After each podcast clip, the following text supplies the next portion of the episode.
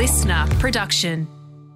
A warning this episode is particularly confronting and discusses domestic violence, sexual assault, and drug facilitated assault. Information and support for anyone affected by these issues is available in Australia at 1800 RESPECT, dial 1800 737 732, or visit 1800 respect.org.au. If you're in Australia and need immediate help, dial triple zero. If you're outside Australia, see the show notes for a list of support services. Welcome to Crime Insiders Forensics. For those joining us for the first time, my name's Kathryn Fox. I'm a former GP, crime author, and screenwriter. I'm enthralled by forensics and have spent thousands of hours researching for books and screenplays. So I thought, why not turn my research into a podcast? Every week, you'll be joining me in discovering how forensic science is helping solve high profile crimes in Australia and around the world. This week, learn about what happens when a sexual assault is reported. The police will ultimately refer to us if the assault has happened recently and there is a chance of finding DNA. That's usually if it's happened within the last couple of days. I'm joined by forensic physician Maaike Moller. Maaike will walk us through the process from how and who to report an assault to, what happens in the forensic medical examination, and how she then deals with the legal system on behalf of the survivor. We're doing things a little differently this episode. Rather than focusing on a real life crime that's been solved with forensic science, Maaike discusses several scenarios that are common in her day to day work as a forensic physician. It's important to note that while these scenarios are relatively frequent, Maaike is not referring to any of the survivors she or any of her colleagues have examined. To begin, Maaike explains the difference between forensic pathology and forensic medicine. So, clinical forensic medicine is a branch of uh, forensic medicine where people who are living are examined, and um, usually those people might have been affected by interpersonal violence, violence such as sexual assault or physical assault. There are also other parts of clinical forensic medicine that involve traffic medicine, toxicology, but uh, certainly a large proportion of the work that we do would involve interpersonal violence. And separate to pathologists, we examine people who are living. And those people may be victim survivors of violence, but they may also be alleged perpetrators of violence also. Who is your duty of care towards when you've got police and lawyers and other people potentially involved and partners? Who is your duty of care towards? So the patient is the center of the interaction and the care pathway. The patient is the person who's presenting, and it's the relationship between the clinician and the patient that forms the entire basis of the interaction. Having said that though, there is also there are also dual obligations and there are obligations towards the investigation and the justice process as well and there needs to be due process and impartiality at that stage. But in terms of a clinical clinician patient interaction, the patient is at the center of that. And that interaction does need to be trauma informed and patient focused and confidential? Confidentiality is a primary central tenet of any clinician patient interaction. There are certain limitations to confidentiality, and some of them are more relevant in clinical forensic medicine than they might be in other areas of medicine. And those limitations relate around, for example, a duty to disclose if there's mandatory reporting. Um, so, if there's harm to a person who is a child, or if there's harm to a person who is in a vulnerable setting, like a resident of an institution, like a nursing home. The other limitations are if that person might be of imminent risk of harm to themselves or others. And there are also limitations of confidentiality if there is a legal authority that requires access to that information. And in a forensic setting, that may very well be the courts. And so it is the case that the notes that are made during a clinical forensic medical interaction or forensic medical examination are sometimes subpoenaed by the courts, which is why we pay very special attention to make sure that any information that we ask of a patient, a victim survivor, it is relevant to the question that is asked. We don't ask any extra information, but things which are sensitive and don't need to be asked. Things that are asked are asked for a particular reason because it is necessary to guide the examination and to feed into that investigative process and also to help them with their medical needs after what has happened to them. It's a, it's a very big scope and it's so difficult to sort of hone in on one thing in particular. To start with, can I ask, how do you become involved a woman, for example, we'll use a woman just for the moment, believes she was sexually assaulted. Who does she call first, and how do you become involved? So, if a person believes that they've been sexually assaulted, they may choose different ways of disclosing that. They may tell a friend, they may present to a healthcare provider like a GP or an emergency department, or they may go straight to police. If they go to a hospital or a general practitioner, then they may still be encouraged to go to the police, and then the police will ultimately refer to us if the assault has happened recently and there is a chance of finding DNA. That's usually if it's happened within the last couple of days. And dependent on whether this person has injuries significantly too, I know you can have certain degrees of trauma as well post assault, which need to be medically treated and attended to. Yes, so certainly if there's been injuries and that's part of what happened to that person, it's really important to document them because having the injuries is a really important part of the event and it's important to document them because it's really powerful evidence. Sometimes there may not be that much evidence from the sexual assault component, either because the DNA is not able to be found or because the defense of the alleged offender might be that the sexual act was consensual. But having physical injuries is a really powerful form of evidence that's really important to document.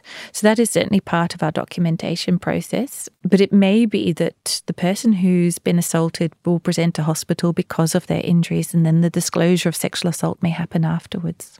But similarly, people often think if there aren't injuries, then they can't have been assaulted. But an absence of injuries doesn't necessarily exclude sexual assault, does it? Absolutely. And that's really important for people to be aware of that it's very, very common to not have genital injuries after a sexual assault, and that the absence of injuries does not exclude that something has happened. So, if somebody thinks that they've been assaulted, then um, there are various avenues. They go to their um, GP hospital, they may go directly to the police, and then there are various pathways that would refer, that would lead to a forensic medical examination. That would usually happen in some kind of forensic medical examination suite that might be exa- situated in a hospital, often, or there are other dedicated suites, and that's where the forensic medical examination would usually happen.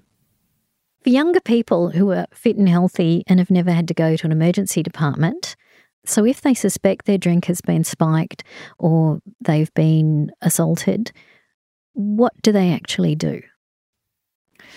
So the emergency departments are set up to look after anyone who walks in through the door. And so there will be a triage and reception process whereby there'll be a nurse usually who will find out what the reason is that they've come into hospital and if that person who's been assaulted is comfortable in disclosing that then that's a safe person they can tell that to and they just need to say something as simple as I think I've been assaulted or I think my drink's been spiked. And then that will activate in most hospitals particular pathways. Um, and that might involve um, taking that person to a private area, asking them questions about their safety or whether they want to involve the police.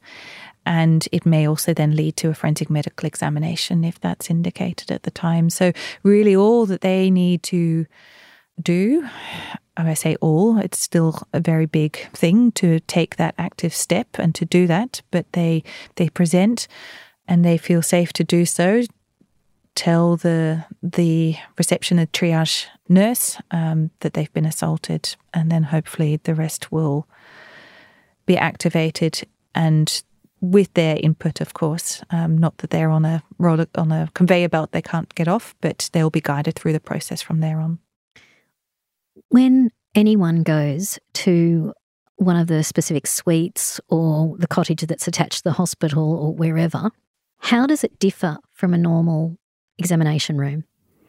So, all of the forensic suites are designed to be as trauma informed as possible. So, they'll have more comfortable sitting arrangements. They'll be private, separate. They're away from the hustle and bustle of a busy emergency department. There's not people walking in, changing bins or sheets or whatever. It's a very personal, private environment most examinations are done by a, a clinician with the support of a counsellor advocate um, so that the person's um, psychological needs are wholly supported by a specialist in that area, whilst the clinician is also doing the, the, the examination and the evidence collection the usual process is we'll ask the person about what happened to them. Um, so, little bit of information about the event itself. That can sometimes be challenging because that person may have already have spoken to a number of other people about what's happened to them. They may have spoken to the people they first disclosed to and the police.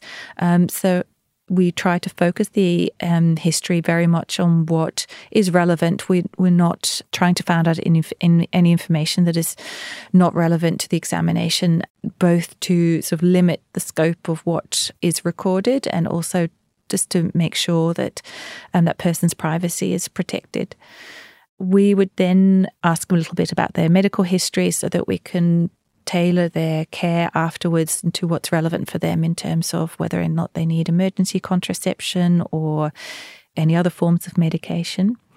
And then, based on a combination of what's we've understood has happened to them and their medical needs, we would then offer a particular form of examination. And that may be a full top to toe examination looking for any injuries on their body, maybe a genital examination, maybe collection of samples, it may be um, a collection of toxicology, it may be photographs. And then we would go ahead and conduct that examination with the person's consent. The designated suites, how are they maintained and cleaned? And uh, how do you prevent cross contamination from one victim to the next being examined in that same room? So the suites are usually set away from the hustle and bustle of the main department. So the only people who gain access to them are the ones who are involved in the examination. So there shouldn't be that traffic of people coming in all the time shedding their DNA. So there is that uh, protection. They are cleaned between each case uh, with special cleaning materials um, that break down the DNA. And at the start of each case, the practitioner will clean those surfaces that they come into contact with. So the bed, the patient chair, the light source, and the examination trolley. In addition, every jurisdiction uh, will use some form of a special kit which provides a DNA free surface on which the practitioner can work. So the practitioner will then also wear a gown, which is DNA free, gloves, which are DNA free, work on a surface, which is DNA free, put a couch protector on the bed, which is also DNA free, and the patient wears a gown, which is DNA free. And therefore, that reduces very significantly the risk of any contamination. And then all of the components of the kit, they are also processed in a way that they uh, DNA has been eliminated from them. so as to minimize the risk of any contamination from any other source, be that via the practitioner or from the room, to introduce it to the to the samples. These aren't your normal patients that come in, and you don't. I mean, always I'd greet patients with a smile and and a hello. How do you greet somebody who's just been assaulted? So we treat every patient on their own terms and in a trauma informed way. Um, but, you know, it's still a person in front of you who needs care and focus on that person's needs at that particular time. Um, we acknowledge what's happened to them, we validate their experience, and we listen and respond with empathy and understanding of the trauma that they've experienced and are led by them at their pace as to what they wish to have happen during the examination so that they regain a sense of control, given the fact that what's happened to them is the ultimate um, negation of their ability to consent and have control. So, a very important part of the examination process is to give that sense of control and autonomy back to them and we provide guidance and information and support throughout that examination process. But ultimately, the choice of what happens and the type of examination that person has is their choice. So, there are some less invasive ways that you can try and collect evidence as well.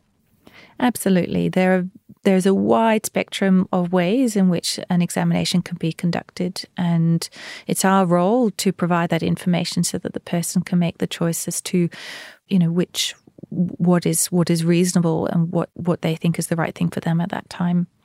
So another example might be that if somebody was assaulted whilst they were affected by drugs or alcohol, then we can talk about the advantages of doing toxicology tests. However, that usually involves a blood test, which has some discomfort, or there might be things in the blood that are found that are maybe not relevant or maybe sensitive. And so we talk about those implications as well. And then the person decides whether or not they wish to have that toxicology blood test or not.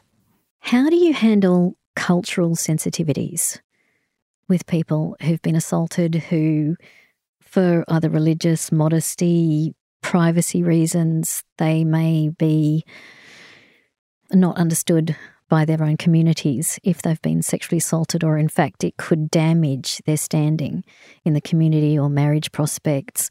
How do you deal with those sensitivities? Yeah, so we recognize that there are particular beliefs and attitudes around sexual violence in lots of different communities and in the wider community. And in terms of responding to any person, but including people from a particular cultural linguistically diverse background, we assure complete privacy uh, within those confines of the limits of confidentiality. We um, provide access to translators, if relevant, that are not from directly within their community. Um, so sometimes that requires having a telephone interpreter. So it's not if it's someone from a very small community that is known to them. We validate and support people and tell them, or tell them we validate and support people in their experience of what's happened and tell them that, you know, what's happened is wrong, even if there may be other influences or other perspectives that might conflict with that, um, so as to reassure people that they have every right to feel safe and they have every right to seek help. Um, but the other considerations is sometimes we do need to adapt the examinations to suit anybody from any background, but if that includes a culturally linguistically diverse background, there might be things that we might offer to do differently if the person's not had a uh, any form of a pap smear examination before, for example, we might provide particular um, support around around how an, a speculum might be introduced, or they might be able to do it themselves, for example, or elect not to have a speculum. We can, in within the limits of resourcing and staffing, we can offer a choice of practitioner gender if um, uh, a patient would prefer a practitioner of a particular gender. And so are, these are all ways in which we would support any patient, including those who might come from a culturally and linguistically diverse background. Following an assault, all the television shows on the Law and Orders and SVUs and, and the biggest shows all want to know if anyone's showered and trying to stop them showering post assault, and even to the point of not rinsing their mouth out if there was possible oral penetration. Is this a myth, or what do you recommend? Well, it's a little bit of both.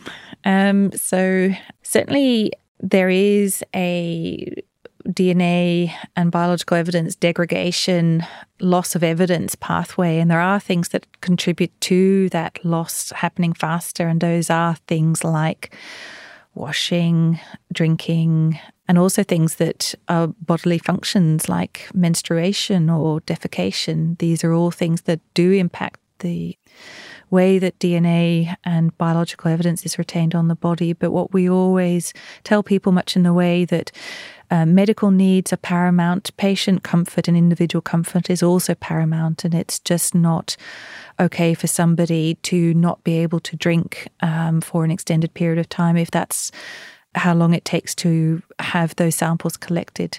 Having said that, though, there are ways in which um, certain samples can be collected until so that evidence is retained until there is a definitive forensic medical examination. So, after an oral assault, for example, there are a lot of jurisdictions that have variations of what we call an early evidence kit. And so the police might have a little vial of water that that person uses to rinse their mouth out and spit into a container, and then that can preserve that oral evidence uh, so that they can drink to comfort until a clinical forensic practitioner is able to get definitive swabs. Similarly, with um, going to the toilet, for example. So, there are ways in which some DNA can be collected or preserved until there's a definitive examination. So, a little bit of both. There is a loss of DNA over time and with intervening activities, but it's never okay for a person to be uncomfortable or distressed as a result of a action to try and preserve that evidence. You know and and and it's a very natural response for people to want to rinse their mouth out or have a shower. And it's certainly not a reason for an examination not to occur um, particularly if there's been a penetrative assault, so vaginal or anal penetration, then we can absolutely still collect samples from from inside the vagina or anus after there has been washing. That doesn't affect our ability to take those samples at all. If somebody is needing emergency care, are you ever called to the bedside to actually take forensic evidence? Because the primary motive is to save that person's life and do no harm and minimise damage. And obviously, collection of evidence is vital, but that's a secondary function to saving a life. Would you ever be called to go to theatre or into an emergency department to take samples under those circumstances? Look, I think what you've said is absolutely right. And emergency care and therapeutic care is absolutely paramount, and forensic issues are secondary for a number of different reasons. The scenario that you've outlined in terms of taking emergency samples varies from case to case and it might depend on the particular circumstances. If the person if it's an emergency situation but the person does have capacity and is able to say what's happened and they're able to engage in the process then depending on the circumstances that may be possible. Um, but if it's a true emergency situation then there may not even be the time frame to do that we do sometimes attend alongside the therapeutic treating medical team, and we might do a joint examination in an operating theatre, for example. Um, but sometimes there are alternatives. Um, so, a lot of hospitals have their own photographers, for example, who might be available to take photographs of particular injuries if they're going to be stitched up and not able to be interpreted afterwards. But if it's collection of specimens, particularly if they're genital specimens, then that is usually something, at least in our setting, that we we would do ourselves. And if there's not an opportunity to do it, and if the surgery or whatever the emergency procedure is is likely to interfere with that, sometimes we do it at the same time. How do you maintain the chain of custody then with that evidence? So the samples can never be left unattended in a way that might expose them to contamination. So from the time that they are collected, they are packaged and then sealed. That is then formally handed over by means of a document that is signed by the relevant parties until they take it into their custody and then account for it until they pass it on to another person, be it the laboratory. So, from our collection, it would usually go to the police, and then from the police to the laboratory. And then the laboratory would tend to keep hold of the sample until, until the results are reproduced in court or anyone else needs to have access to it. Can you get consent to take anonymous samples, which still go to the police so that then they get an idea that this person is committing more than one crime. So is that a possible is that, is that a possibility for you if because your duty of care is to the patient or the surviving victim can they still assist if they're not prepared to go to court themselves so, a lot of people do wish to report because they are worried about um, future perpetration or preventing this from happening to somebody else. And there are reporting mechanisms for that, in particular apps and pathways. In terms of an examination, we don't have a concrete pathway for someone to do so completely anonymously but there may be ways in which someone who has been examined but doesn't want their particular case to proceed, but they want the information from their case to proceed, to discuss it with the police so that their identity may be protected in a certain way. But that would not necessarily be part of our forensic medical examination process. We would we don't have a specific way for that to be accessed anonymously. So there can be anonymous reporting through various pathways, and there can be pro- identity protection pathways through the court process. But that is outside of the particular uh, role that we have. But I think it, it, it's still helpful for people to know that they're not just on this conveyor belt that they can't get off or modify. Absolutely. No, absolutely. No, thank you for flagging that and prompting me for that. Absolutely. So that person has control over the information and their story throughout the investigative process. And the police also have they don't want to drag people through an investigative process, and particularly if that's going to be harmful to them and harmful to their health. So it would be highly unusual for a case to proceed without that person being comfortable with it. So what often um, what can happen is that a person may make a report to police and then they might have an examination but then decided actually no, they don't want to make a statement, or at least not at that stage. And so those samples may be kept either in a laboratory or somewhere else, and they'll be secure. And then, if at a later stage that person does say, Look, I do want this investigation to proceed, then the police may be able to activate that. Or if the samples were stored through another pathway, through a non police pathway, they may be activated into the police pathway. Conversely, if that person says, Look, I'm glad those samples were taken, but actually I found another way to to to move forward, and it doesn't involve the the criminal justice pathway. And I wish these samples to be destroyed. Then, if the samples have not yet gone to police, then they can do that. If they have gone to police, then they can have a discussion with police about those samples not being processed any further. I think that's that's a very powerful thing because if you're talking about empowering people who have been traumatized, having make to make those decisions on the spot, it would be difficult for anybody. It's really hard. Yes. So someone who may be affected in so many ways and and really in disbelief, in denial, in fear, genuine fear, if the assault was by somebody they knew. Obviously, that person knows things about them, locations. There's so many things that would influence, that do influence a person's decision as to how to proceed at that moment.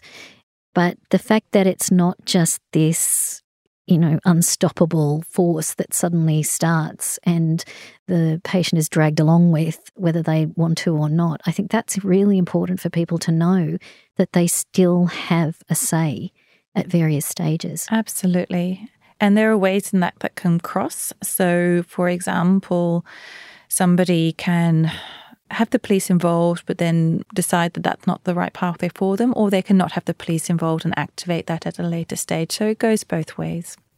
And I do have a question about rural settings. Someone who has been assaulted and they live rurally, they may have two, three, four hour drive to the nearest health provider. What do you recommend for them if they, for example, have been um, genitally assaulted and fluid can leak, should they, for example, put a pad on before they start driving or going? If they rinse their own mouth out, should they keep the mouthwash in their own jar, or is, is anything better than nothing that they can do in those few hours before they get to help? Well, acknowledging the limitations on access to lots of different resources in rural and remote settings. Most jurisdictions will have telephone support for people who have been assaulted and have some form of sexual assault crisis line. So, one option is if a person has been assaulted to call triple zero or to call a crisis line, and there'll be an experienced practitioner who can talk them through the particular actions relevant to their particular situation. But in broad terms, certainly if there is things that are obvious evidence, um, then it's a good idea to keep hold of them. So things like if a person's been assaulted with a tampon inside, they can potentially, if they're comfortable, leave that tampon in. But if they feel they need to remove that tampon, similarly as we discussed, that it was just something that they, they can't tolerate being inside of them, then it's better if that they keep hold of it rather than perhaps flush it or something. Um, similarly, if there's a condom that they believe that has been used as during the assault, then it's a good idea to keep hold of it. If it can be kept hold of in its original place and not interfered with. So if it's if the assault happened at the person's house and the condom is in or the tampon is in the bin, then it should be left there and then the police can gather it. Um, but if it's in a setting where there's reasonable belief it might not be retained there, then an option would be to take it with them. But I would probably, I would probably urge anyone who's been recently assaulted and has recognized that they need help to seek help by telephone and to receive that guidance that's specific for them at that time and then be advised about you know whether they should wait for an ambulance whether the a police officer can come and take them or the ambulance can come and take them to the nearest center or whether they it's okay for them to drive or whatever the circumstances might be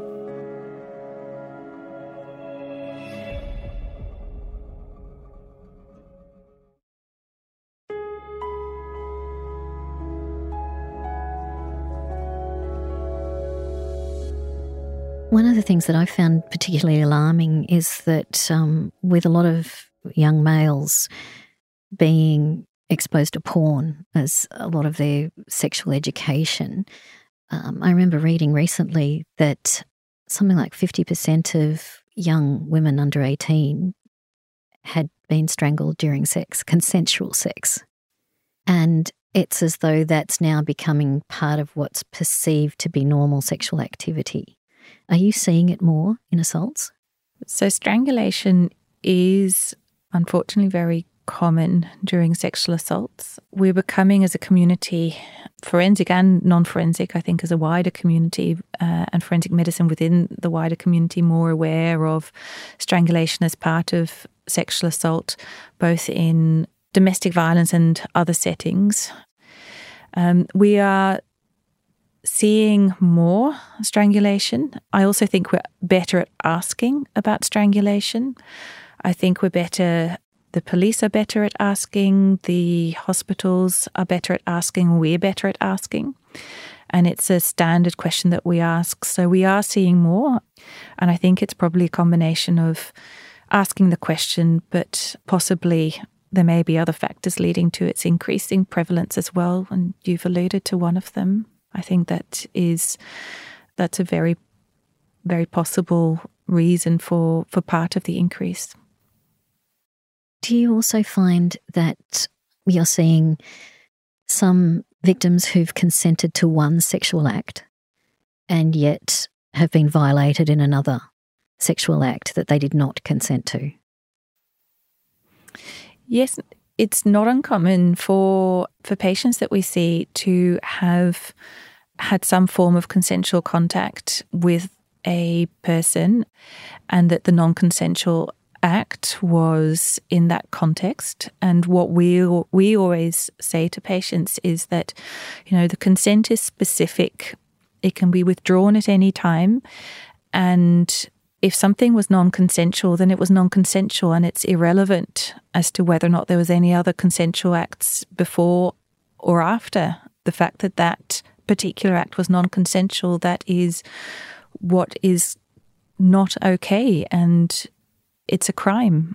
Um, so the types of scenarios that we might see, and I think we've discussed that all of the scenarios that we might be discussing are, hypothetical. I don't want any of your listeners to think that we're using people's real stories of things that really happened to them in this setting. Um, so these are sort of conglomerate or hypothetical scenarios, but they're based in in they're based in situations that we do see.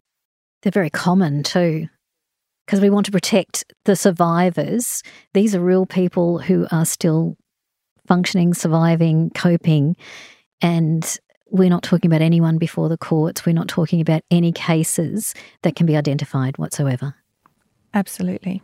Um, um, so one scenario that that might happen in cases that are re- re- referred to us is that a person consents to having sex with a condom, but that a condom is either tampered with or withdrawn or not put on at all and that the person realizes that a condom wasn't worn and that was non consensual. And so that is a very, that's not an infrequent scenario. And that behavior is called stealthing and it's illegal and it's a sexual crime.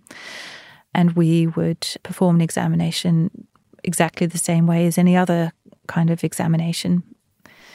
The other scenario that might happen is that a person has consented to having penile vaginal intercourse and then is raped anally or orally, or they consent to oral um, sex and then are penetrated vaginally, and that's that's rape. That's a crime, and that is not okay. It always astonishes me. I hear sort of people of um, the next generation often speaking very judgmentally about women in the public eye who come forward about sexual assaults. And for example, say, oh, if so and so was in a toilet with a man, of course she's consented.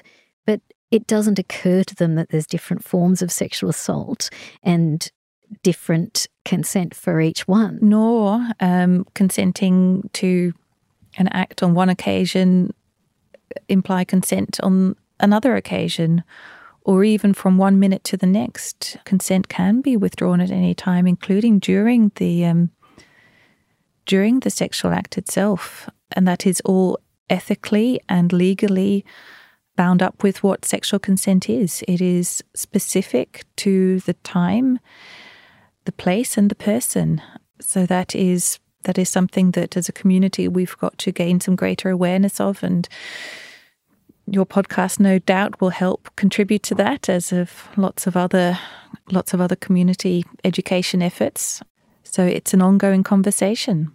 In terms of drug facilitated sexual assaults are you seeing more? So drug facilitated and alcohol facilitated assaults are common. The most common drug that's used to facilitate assault is alcohol either by the alcohol that a person has consumed themselves recreationally for their own enjoyment, or additional alcohol that somebody else, a perpetrator, might have added to their drink by giving an extra large shot or an extra measure or giving them an alcoholic drink instead of a non alcoholic drink. In terms of drink spiking, that's certainly something that happens as well in lots of different settings, in clubs, in house parties, and lots of lots of settings. Detecting the drugs involved is sometimes difficult because they actually get metabolized or broken up by the body pretty quickly. So, after 24 hours, the chance of finding anything in the blood is pretty small. We've got a bit more time to find things in the urine, so a couple of days. So, we can collect urine, but that doesn't necessarily give any information about the particular dose or the concentration. So, for that, we really need to um, have the opportunity to sample the, the blood. And particularly for alcohol, what we can sometimes do is if we find a small amount of alcohol within 24 hours, then we can back calculate based on the body's metabolism of alcohol what the blood alcohol concentration could have been at the time of the event, and that can give you some indication of that person's ability to consent. In a similar way that people can be impaired above 0.05 to the level of driving a car, um, you can make similar similar kind of comparisons in terms of what that level person's level of function might be. With other drugs, that correlation between the concentration of the drug and the person's function is a little bit less clear. In the urine, unfortunately, we can just comment on about the the drug being present or not present, which in cases of drink spiking might be very important evidence in itself. If um, something is found in the urine that person has no reason for it to be there, that it's not part of their regular medication or something that they know that they've taken.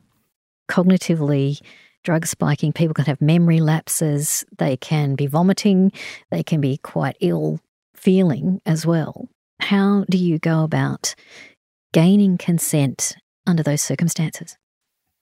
That's a really important question. We discussed earlier that consent is a really important part of the forensic medical examination process because not only because of basic principles around medical ethics, but particularly in cases of sexual assault where the negation of consent was part of the, the, the act of violence. So having really informed consent is a really important part.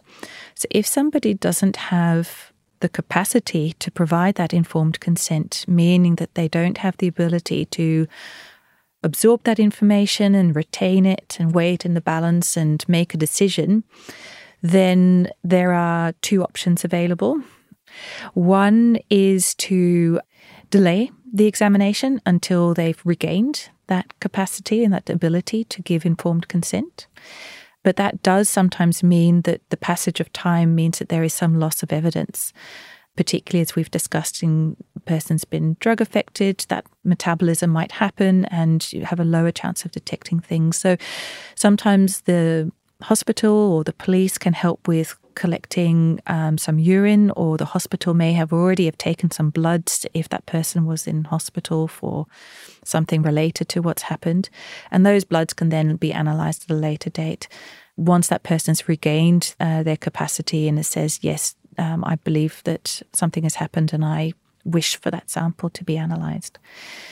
The other option, if the person is not expected to regain capacity, and I'm very tragically, sometimes that does happen, either because of an underlying condition which impairs their capacity because they've got an intellectual disability or a cognitive impairment, or because either related to the event or unrelated to the event, they've ended up in an impaired state, like a, an intensive care unit, then another authority may be required to make that decision about the sample and the, the, the, examination process. And that authority can be a court, for example, or an alternative decision maker. We've tried to debunk some myths today. Is is there one one myth you'd like to correct or debunk about forensic medicine that you'd like people to know? Thanks for asking the question. Look, I'd say that violence can happen to anyone. It doesn't necessarily look like the way it does on TV with somebody jumping out of the bushes at three o'clock in the morning. it happens in people's homes. It has, it happens um, between people who know each other and people in relationships with each other. And it's important to unmask that uh, and demystify that so that it's okay for people to reach out to seek help and to recognize that what's happened to them is not okay. How do you cope doing the work that you do? Because it involves enormous care, enormous vigilance, and like we have said, your duty of care is to that person in that room with you. So, how do you cope and how do you go home at the end of the day and process ready to go again? Oh, thanks, Kathryn, for asking that question. I mean, it's true that violence has many victims. There's obviously the direct victim, victim survivor, um, but violence affects everybody from the people around that victim, their children or friends and relatives or their partner. But it also extends to the people who interact with the patient victim survivor as well, including including practitioners. And so I think as practitioners, we do have to be aware of the potential vicarious effects of the trauma that we are exposed to. That involves being mindful of looking for uh, signs in ourselves, or, well, first of all, having a really good basis of self care um, and an awareness of what promotes our own well being through rest and relationships and maintaining those as best as we can. And then being in tune to when those things are out of kilter. So um, perhaps not not feeling quite right and being in tune of those effects in our colleagues as well. And talking to colleagues about that, talking about the times when things don't feel quite right and giving each other permission and ourselves permission to take a step back, maybe do a different type of case for a while or refocus our directions in another way. Um, so, this is, I guess, all part of our collective self care and well being strategy that is really important in forensic medicine, as it is in other areas of medicine or frontline work as well. Do you think this is something you can do long term, or do you think you'll have a finite amount of time and then need to step back a little bit?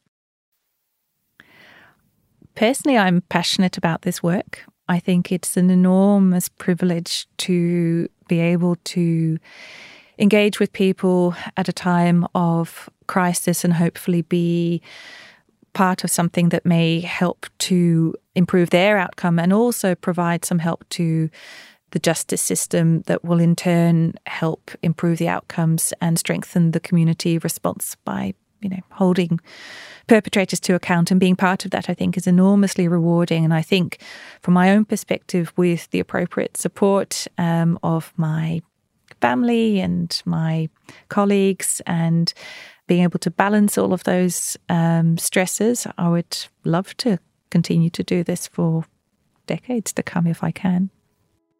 Thank you very much for everything you do. And um, yeah, I just think the community is very grateful for all your efforts and, and for you progressing medicine and still caring for victims as well.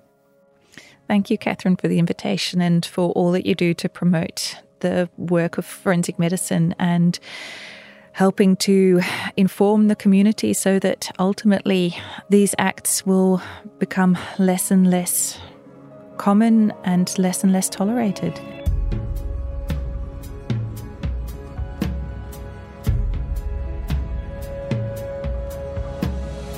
Crime Insiders Forensics is a LiSTNR original production. It's hosted by me, Kathryn Fox, and is produced by Ed Gooden. Sound design and imaging is by Link Kelly.